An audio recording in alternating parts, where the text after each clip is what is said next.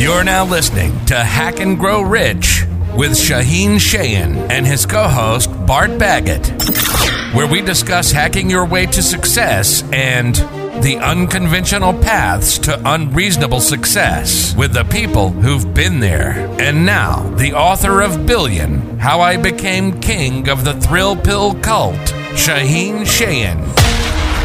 Perfect. Rock and roll. Boom. Hey, man, I learned something new today. I appreciate that. All right.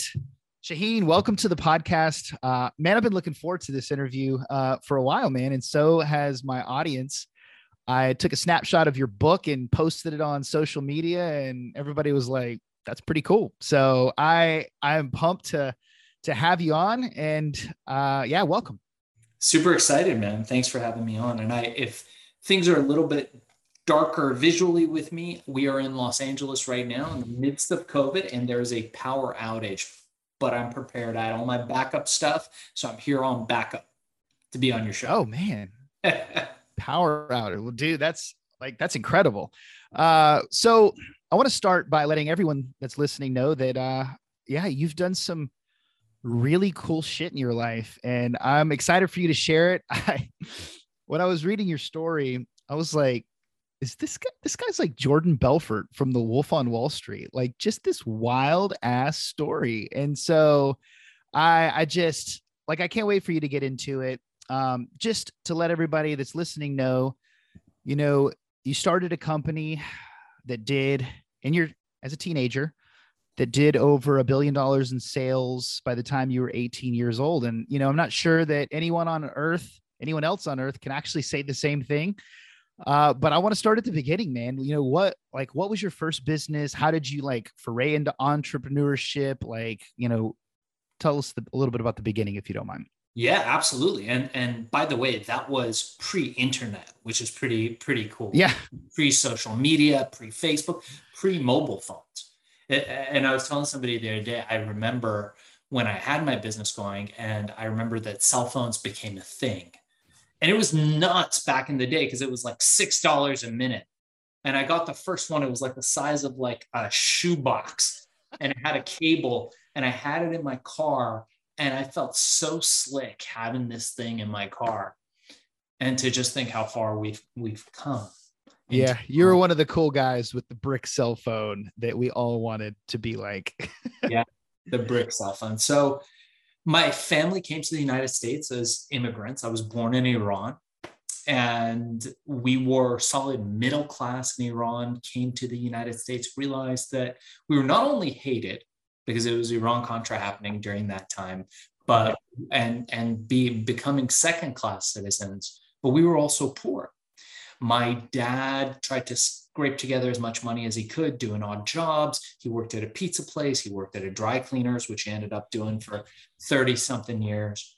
And by the time I was 15, I looked around me and thought, man, I, I want a piece of the American dream. I want all this wealth that I see everywhere. I want a piece of that because my, my folks managed right. to buy a house in an up and coming part of Los Angeles called Pacific Palisades. Back in those days, it was hippie, Yep. Somehow my dad found the one house that nobody wanted. There was a hip, literal hippie commune living in the backyard. And my folks bought the house knowing that we had to evict these like really nice hippie people. And my parents, you know how Persian parents are, they just killed them with kindness. My mom would bring them chai, my dad would bring them food. And eventually they were like, You guys are so nice what can we do for you? My dad said, look, you know, I got this house for my family. You guys have to move along. You can't be living here in the backyard. I mean, they were using, there was a, uh, like near Olympic sized pool in the backyard. They were using it as a koi pond. It was a, a nutso situation playing drums in the backyard. And so finally they moved on. Neighborhood started picking up. And I started to think to myself, dude, like, I want like that guy, the guy driving down PCH with the Porsche the beautiful girl in the back like i want that how do you get that and and as you know every persian parent's answer to that was go be a doctor why why what are you doing shine go be a doctor the doctor is the only way Go talk to Mr. Tehrani across the street. He's doctor. He will tell you, be a doctor. So was, all right, let me go see what this is doing. So I went across the street. Dude had a big house, typical Persian with columns. I think it comes like when they give you a passport in America, you also get columns and like two Yeah. in front of your house. And so I, I went down to this guy's house. He was kind of annoyed. And he's, I'm looking at this dude, and this dude's fucking fat. He's bald. He smells like cigarettes. He leaves the house at five in the morning, comes back late at night. He's fucking miserable. I look at the wife, she's fat and bald. I look at the kids, they're fat and bald and miserable. Everybody's fat and bald and miserable. This guy doesn't own his time. He doesn't own his hours. The bank owns everything. And I'm like, fuck, man, that's like, was it like eight, ten years of schooling? Like, I don't want that. And I had the fortune to read all the great books from, from the time I was 10 years old. I was reading. And I would read things like Think and Grow Rich. I would read about, you know, guys like Tony Robbins and this other guy, Stuart Wilde, all these self-help books. So I thought, fuck, man, I got to make a run for it. I can't, I can't do this. So I just packed up my stuff when I was 15 and I took off. Wow. And I left home. I cut off ties with everybody I knew. And I went out there to seek my fame and fortune. I had nowhere to live. I had no money. I would uh, eat at the community college because they would have uh, free food. I would sleep in the back of an abandoned Lincoln Continental, which was spectacular.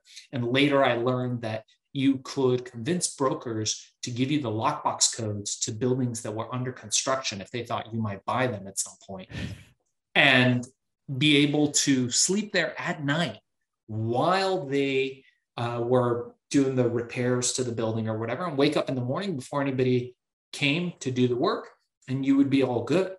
So I did that for a while, got involved in the electronic music scene here in Los Angeles. And pretty soon I discovered, man, I need to make some money. So I stumbled upon the most profitable thing at that time, which was dealing drugs, and decided, hey, man, ecstasy is the biggest drug. I'll just sell that. And then I looked back to my adolescence coming to this country, speaking very little English, and uh, a brief career in crime as an adolescent, Yep. selling porno magazines, glue, cigarettes, whatever I could to become the cool kid at school, and realizing that I was really fucking bad at crime, constantly getting busted. Very good at making money, very bad at crime. Every crime I did, I get caught. So now I'm 15 years old thinking, man, I should become an ecstasy dealer. And I thought to myself, fuck, man, if you learn one thing in your life, dude, like one thing is that you are fucking bad at crime. There's people that are good at crime. Maybe like like the guy you said, the Belfort guy, or, or Yeah. the Wall Street people, they're good at crime. I was bad at crime. So I shifted it to be, well, what if I came up with an alternative to ecstasy?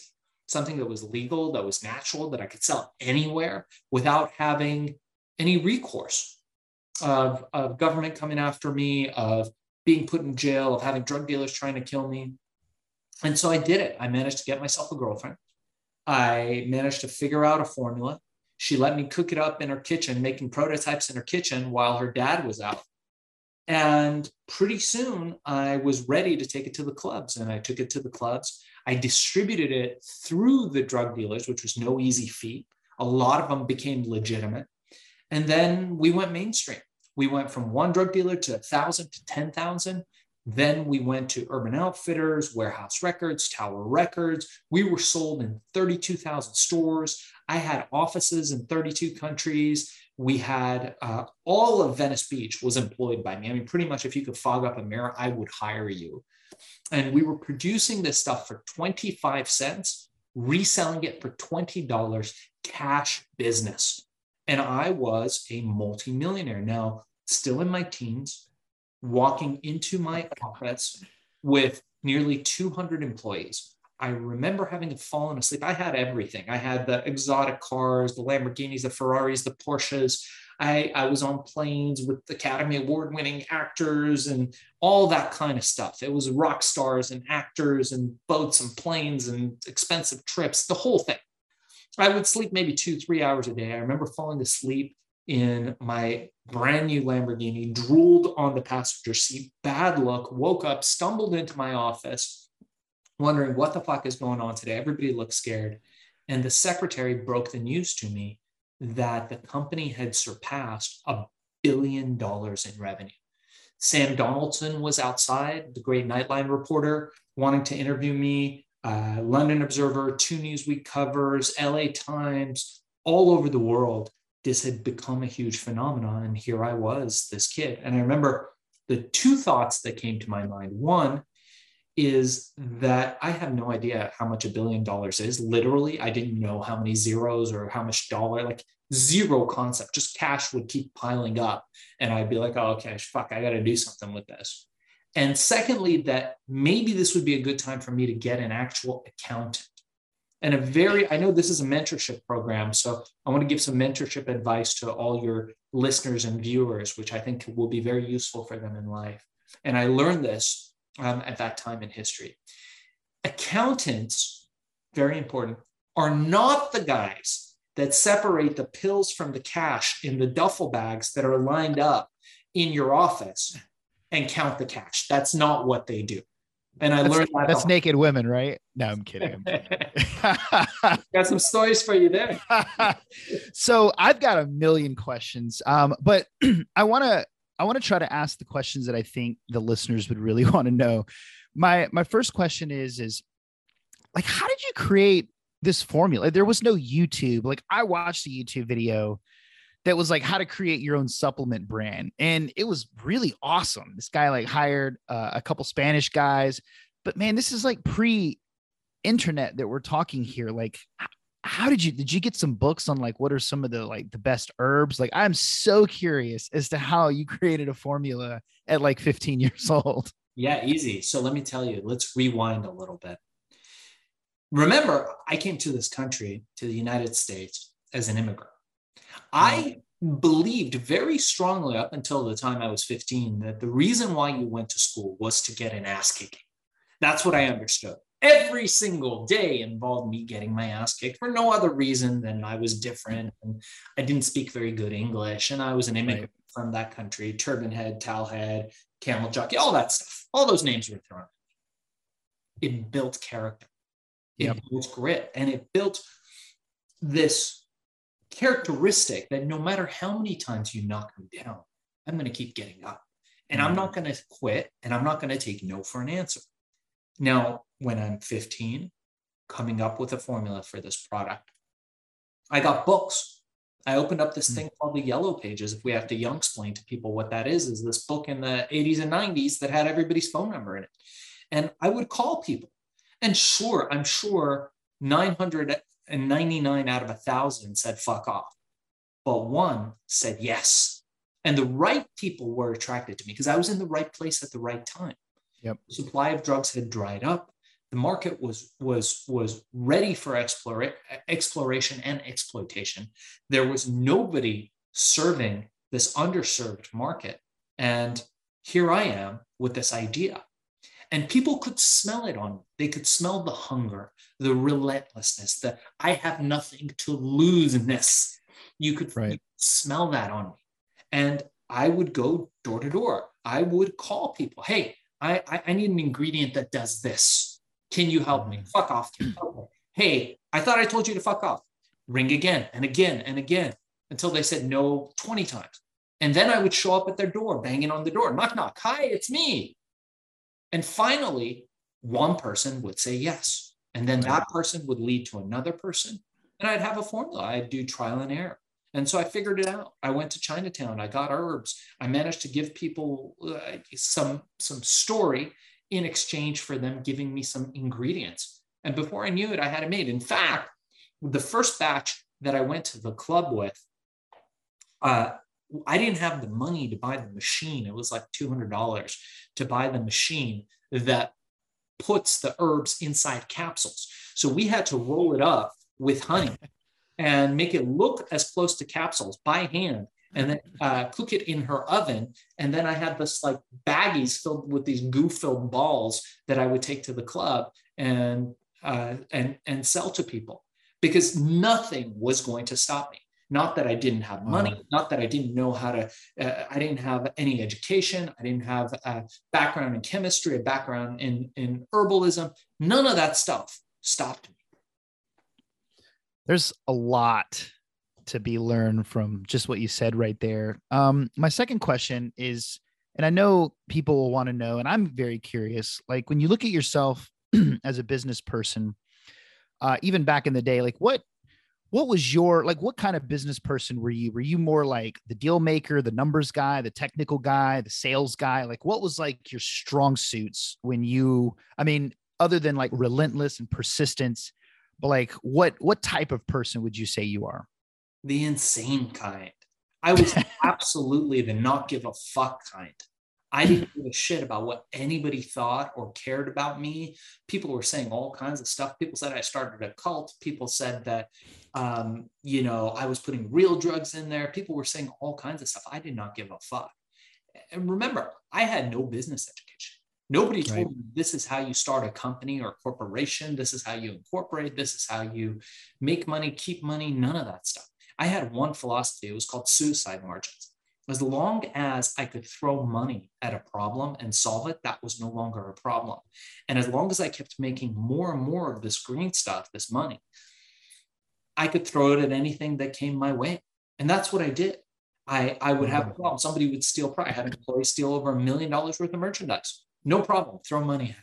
I had the government coming after me. No problem. I got attorneys. Throw money at it. Whatever happened, you could throw money at. And it was because I had these crazy margins. Again, 25 cents a unit, selling it for $20 to 25 bucks cash all day long. That's what were your parents thinking at this time? I, okay, I, you don't need to be doctor. yeah, right. Yeah, I, I still had not yet reconnected with them in the early days. I got you. Got you. Um, you said a couple things that actually made me want to ask you a question. Cause I was gonna ask, you know, like what kind of um what were you do like with your money? Like were you smart about at that? I mean, obviously you had to be really smart to be able to build and scale and grow a sustaining business, but were you the kind of person that was investing a lot of it? Were you spending like you're a celebrity? Like what was your discipline around the money that you were making in those days? I had no discipline. In fact, mm. I think if I could have been more stupid, it, it, would have won some kind of an award. There must be a book of awards.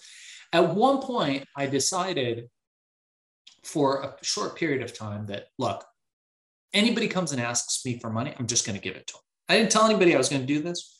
And sure enough, I came up with that concept as a way of fostering a mindset of abundance because I had so much money, it didn't matter really. And people started coming. And this one guy came and said, Hey, dude, I want to start a band, man. We're going to do so well. I'll pay you back, bro. I just need 50 grand. And I wrote the check, just gave him the check. Next guy comes along, man, I'd like to take my girlfriend skydiving, can't afford it. Wrote him a check. Wow. And at a certain point, I realized that the news had got out and people were taking advantage. But it wasn't until I'd given away probably maybe five, six million bucks. A lot of uh, spend went to fighting the government, which is a very difficult thing to do. One of the things I learned very quickly was that no matter how much money you have, you will never have more than the government that has an endless budget. So it's a war you can't win. Yeah. You can only settle. But these are things that I learned the hard way. You know, I, I was frugal with some things and then just crazy spending with the other. My problem wasn't so much that I that I was spendy. The problem was that when you're young and other people around you see your success, people are jealous. And people are like, hey, man, this kid's got all this stuff. What did he do to deserve this? He just got lucky. Why don't I have this? Yep. Why don't I have the Lamborghini? Why don't I have the, the beautiful girlfriends and the car and the house and all that stuff? I deserve it. I'm working nine to five. He's doing nothing. He's just doing interviews. And so people end up taking from you. And I learned the hard way later on that the people working for me at those times uh, everybody was stealing. People were buying condos and cars and all these kinds of things. And I didn't have any controls. I mean, we were literally just like, like when I tell you we didn't have an account, we didn't have an account. It was just right. hundreds of millions of dollars pouring through, much of it in cash, uh, much of it in cash, and a, a great chunk of it was was stolen but you know, I wow. managed some of it. I wasn't completely stupid. Yeah. Yeah, you know, it's it's really interesting. Like I, my wife and I, we love to go to Malibu, and we'll always go through Beverly Hills, and we see a lot of the people that came over from Iran into Los Angeles, and you know, just how difficult their childhoods were. You know, like we love going to Bijan's, um, has the beautiful cars out front, and a, a, mentor of mine is Manny Khoshbin. I don't know if you know who he is, big real yeah, estate. Yeah, guy. yeah, yeah, the real estate uh, guy. Okay, are yeah, you, you friends with him? Yeah. Yeah, well, I'm I'm in his group. Um, I would like we're not like on a first name basis, but I've got a tentative schedule to have him on the podcast um, as soon as things slow down a little bit. So I wouldn't say like I call him up, like, hey, what's the next real estate deal? But like we we know of each other. We've spoke before. He's Persian, man. He's he's got he's got to come on, come on. We got uh, exactly exactly. It's fun. Persians. We we hate each other. Persians hate other Persians. It's a crazy thing. It's like the most self-hating people you'll ever meet. It and it's so true. And it's just as true here in Nashville. Like it's absolutely crazy. And you know, I, to be honest with you, you know, I could spend all day and hours asking you about this part of your life. Uh, but I want to move on. But I do want to have you, if you could hold up your book again, for those of you listening that are like, holy shit, this is the craziest story I've ever heard in my entire life much of that is in your book. Um, it's called Billion How I Became the King of the Thrill Pill Cult. I highly re- uh, recommend you pick it up. It's on audio and it's narrated by you, correct? Absolutely. Awesome. Yeah. So it's I highly recommend you do that. Yeah. Forward. I can't wait to listen to it. The FBI negotiator, which is pretty awesome too. Which, man, he is the shit, actually like just I he's one of my favorite people to listen to on a podcast where you can actually take some things away like right away in business like just absolutely amazing. So i highly recommend you all pick up uh you know his book and read through that. Um so my last question on this part of it is you know what happened? Like why were the what was the government coming after you for? Was it tax evasion? Was it the ingredients? What like? So long story short big pharma company, allegedly, I'm going to say allegedly so nobody sues me now. I've been sued a lot. Um, allegedly, this company had come out with the most popular uh, drug in the 1980s to prevent depression for all the baby boomers. This drug had one little side effect, alleged. Uh, everything I'm saying is alleged. The side effect was erectile dysfunction and sexual dysfunction. Don't worry, they got it covered. A little blue pill solves all that.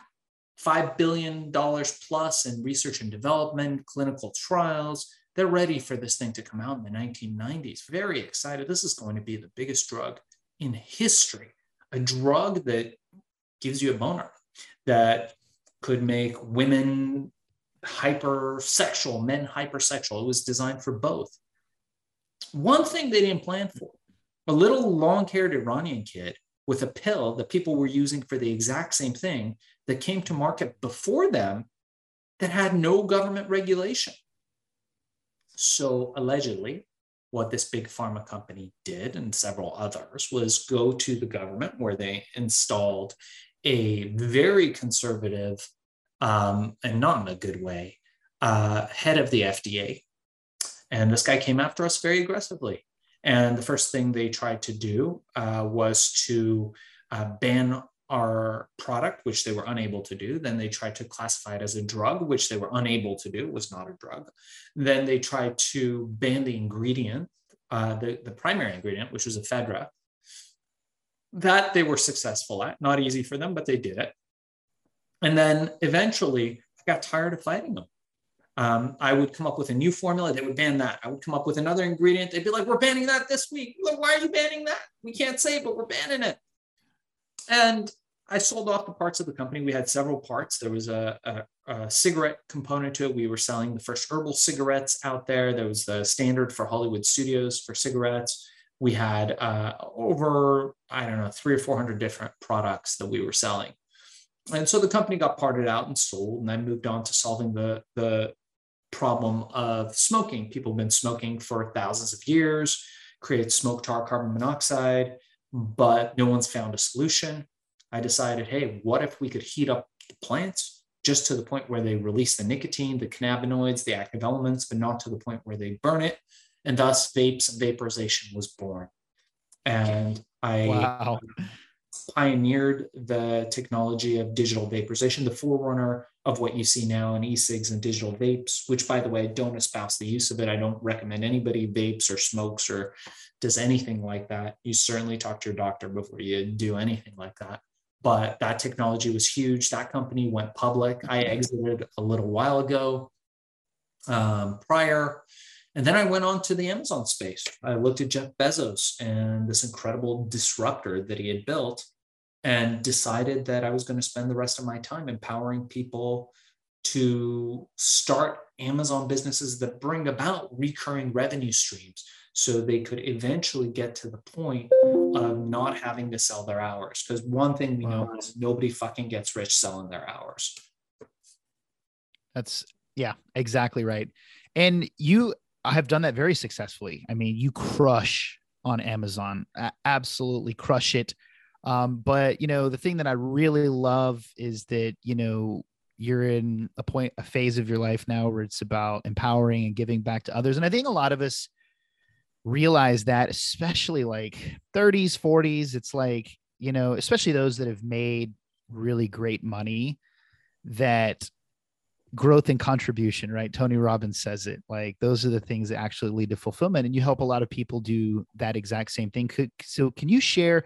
Because I want to have you share a, a, minute or two on this. And then just the last few minutes, when I was listening to you on another interview, the thing that I loved more than anything else, believe it or not, about that interview is your philosophy on kids and your philosophy with your own son. It was, I have three daughters and it was the my absolute favorite part of your entire interview and i want to spend the last couple minutes talking about that but but before we do that i just want to have you share a little bit about your company now what you do how you help others and and where they can go and learn more about that.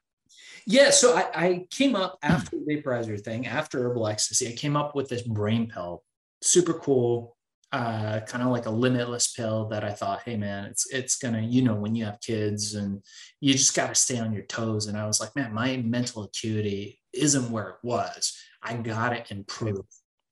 And so I came up with this pill, produced it, one of the biggest pharma facilities in the United States came out with it called Accelerol Focus Plus. It's it's on Amazon if anybody wants it.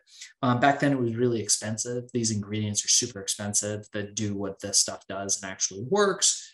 So I was like, man, how am I going to sell it? You were able to get Bezos on the phone. You were able to email him, Jeff at Amazon.com. He'd respond. Amazon wasn't the behemoth that it is now. Yeah. Well, it turns out that Bezos was opening up its platform to third party sellers, people just like me and you, to sell whatever we wanted to on the platform. So I thought, cool, let me do that. So I listed it on there, went to sleep, didn't think much of it. $120 product, woke up the next day, thousands of orders, hundreds of thousands of dollars. I thought, man, I'm going to look a little bit closer into this. And as I looked into it, I saw, man, this guy isn't just some nerdy, bald, dude like some chomp. This guy's a disruptor and he's not building a bookstore. He's building something that's going to disrupt e-commerce forever and commerce forever. And I went all in and I learned all the little tips and tricks, how you influence people, how you drive people to your listing, how you get people to buy your product, how you find a product, how do you get reviews, all that stuff. And now I have a one hour course. It's normally a hundred bucks. Uh, sorry, it's normally 200 bucks. That's one hour, 200 bucks for everybody who is watching this. Use the cool code Mentor Inc. and I will give you the course for free. So email me. I'm going to give out, I'm going to do something. Uh, I'm going to give out my personal email so people can reach out to me directly. I answer all emails. I will get back to you. It might take a minute, but I will. It's darkzess at gmail.com, D A R K Z E S S at gmail.com. Email awesome. me directly, use Mentor Inc. in the subject heading, and I will give you the one hour, $200 course for free. Man, that's awesome. I'll write this down. I'll make sure I put it in the show notes as well so that people can find that. It'll go out to the email list. That's very um, very grateful, man. Thank you for for doing that. Had no idea. Um, so my final thing that I want to share is you said something that's really powerful because a lot of the listeners here are parents. A lot of them have kids. And there's a really big misconception. Um, I had a guest a long, long, long time ago, and he touched on this because, you know, the title of the podcast, I wanted it to be like how to raise your kids to be entrepreneurs. And he got on there and he's like, well, you can't, you know, and he's just having, we're having this whole conversation. And you have a really interesting philosophy on what you can what you can't teach kids um, what you can give them what you can't give them and and how you go about it. And i just was wondering if you could just share that like that philosophy a little bit. Because i think a lot of parents especially like our parents right they like drive home what they want you to be who they want you to be how they want you to get there and you fight it your whole life so please share that if you don't mind. Well i guess let me know how that goes for you to the people who are trying to push their push push their kids to be something they don't want to do. So so first off, I, I believe truly that we're all individual spirits and beings and you know whatever you want to call it without the woo woo but we all have our own direction that we're going to go and it's based on our personality. It's based on who we are. And you got to first look at each individual child's like spirit like what kind of a child are they are they driven are they not? Are they uh, geared much more towards creative endeavors or business endeavors or physical endeavors? Are they athletic? These are all things that, that make a difference. And then our role as parents, I believe, is to be a coach and a mentor and to be able to guide them along the way to where they might become the best version of themselves. And, and, and most of the time, we're able to have the greatest impact simply by experience and by our actions rather than our words. Kids will look at what we do much more than what we say. So if you're telling your right. kid, hey, you should do this, you should do that, and you're doing something different, they're going to listen to your actions rather than your words. Now, the problem comes when if a kid has to overcome a certain adversity, that's good for them. Remember, in my story, it builds grit, it builds character.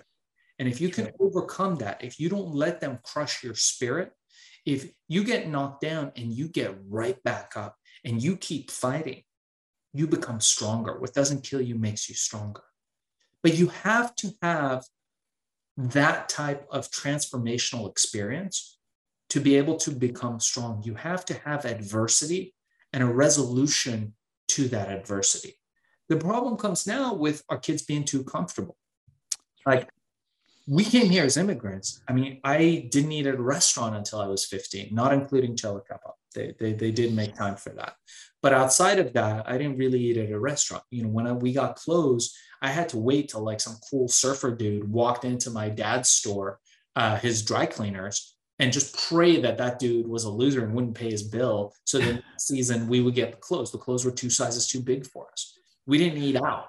Like my mom, I'd be like, you know, mom, I want McDonald's. She'd be like, what do you mean McDonald's? Here you go. She'd put like some, you know, beef, bread, two pieces of pita bread or whatever, and be like, McDonald's enjoy. I love it. That was that was that was what we did. When we didn't have enough money, it would be one burger for two of us. But now things are, for my kid, is is much more comfortable. He doesn't have to worry about that. He won't, he wants for for nothing.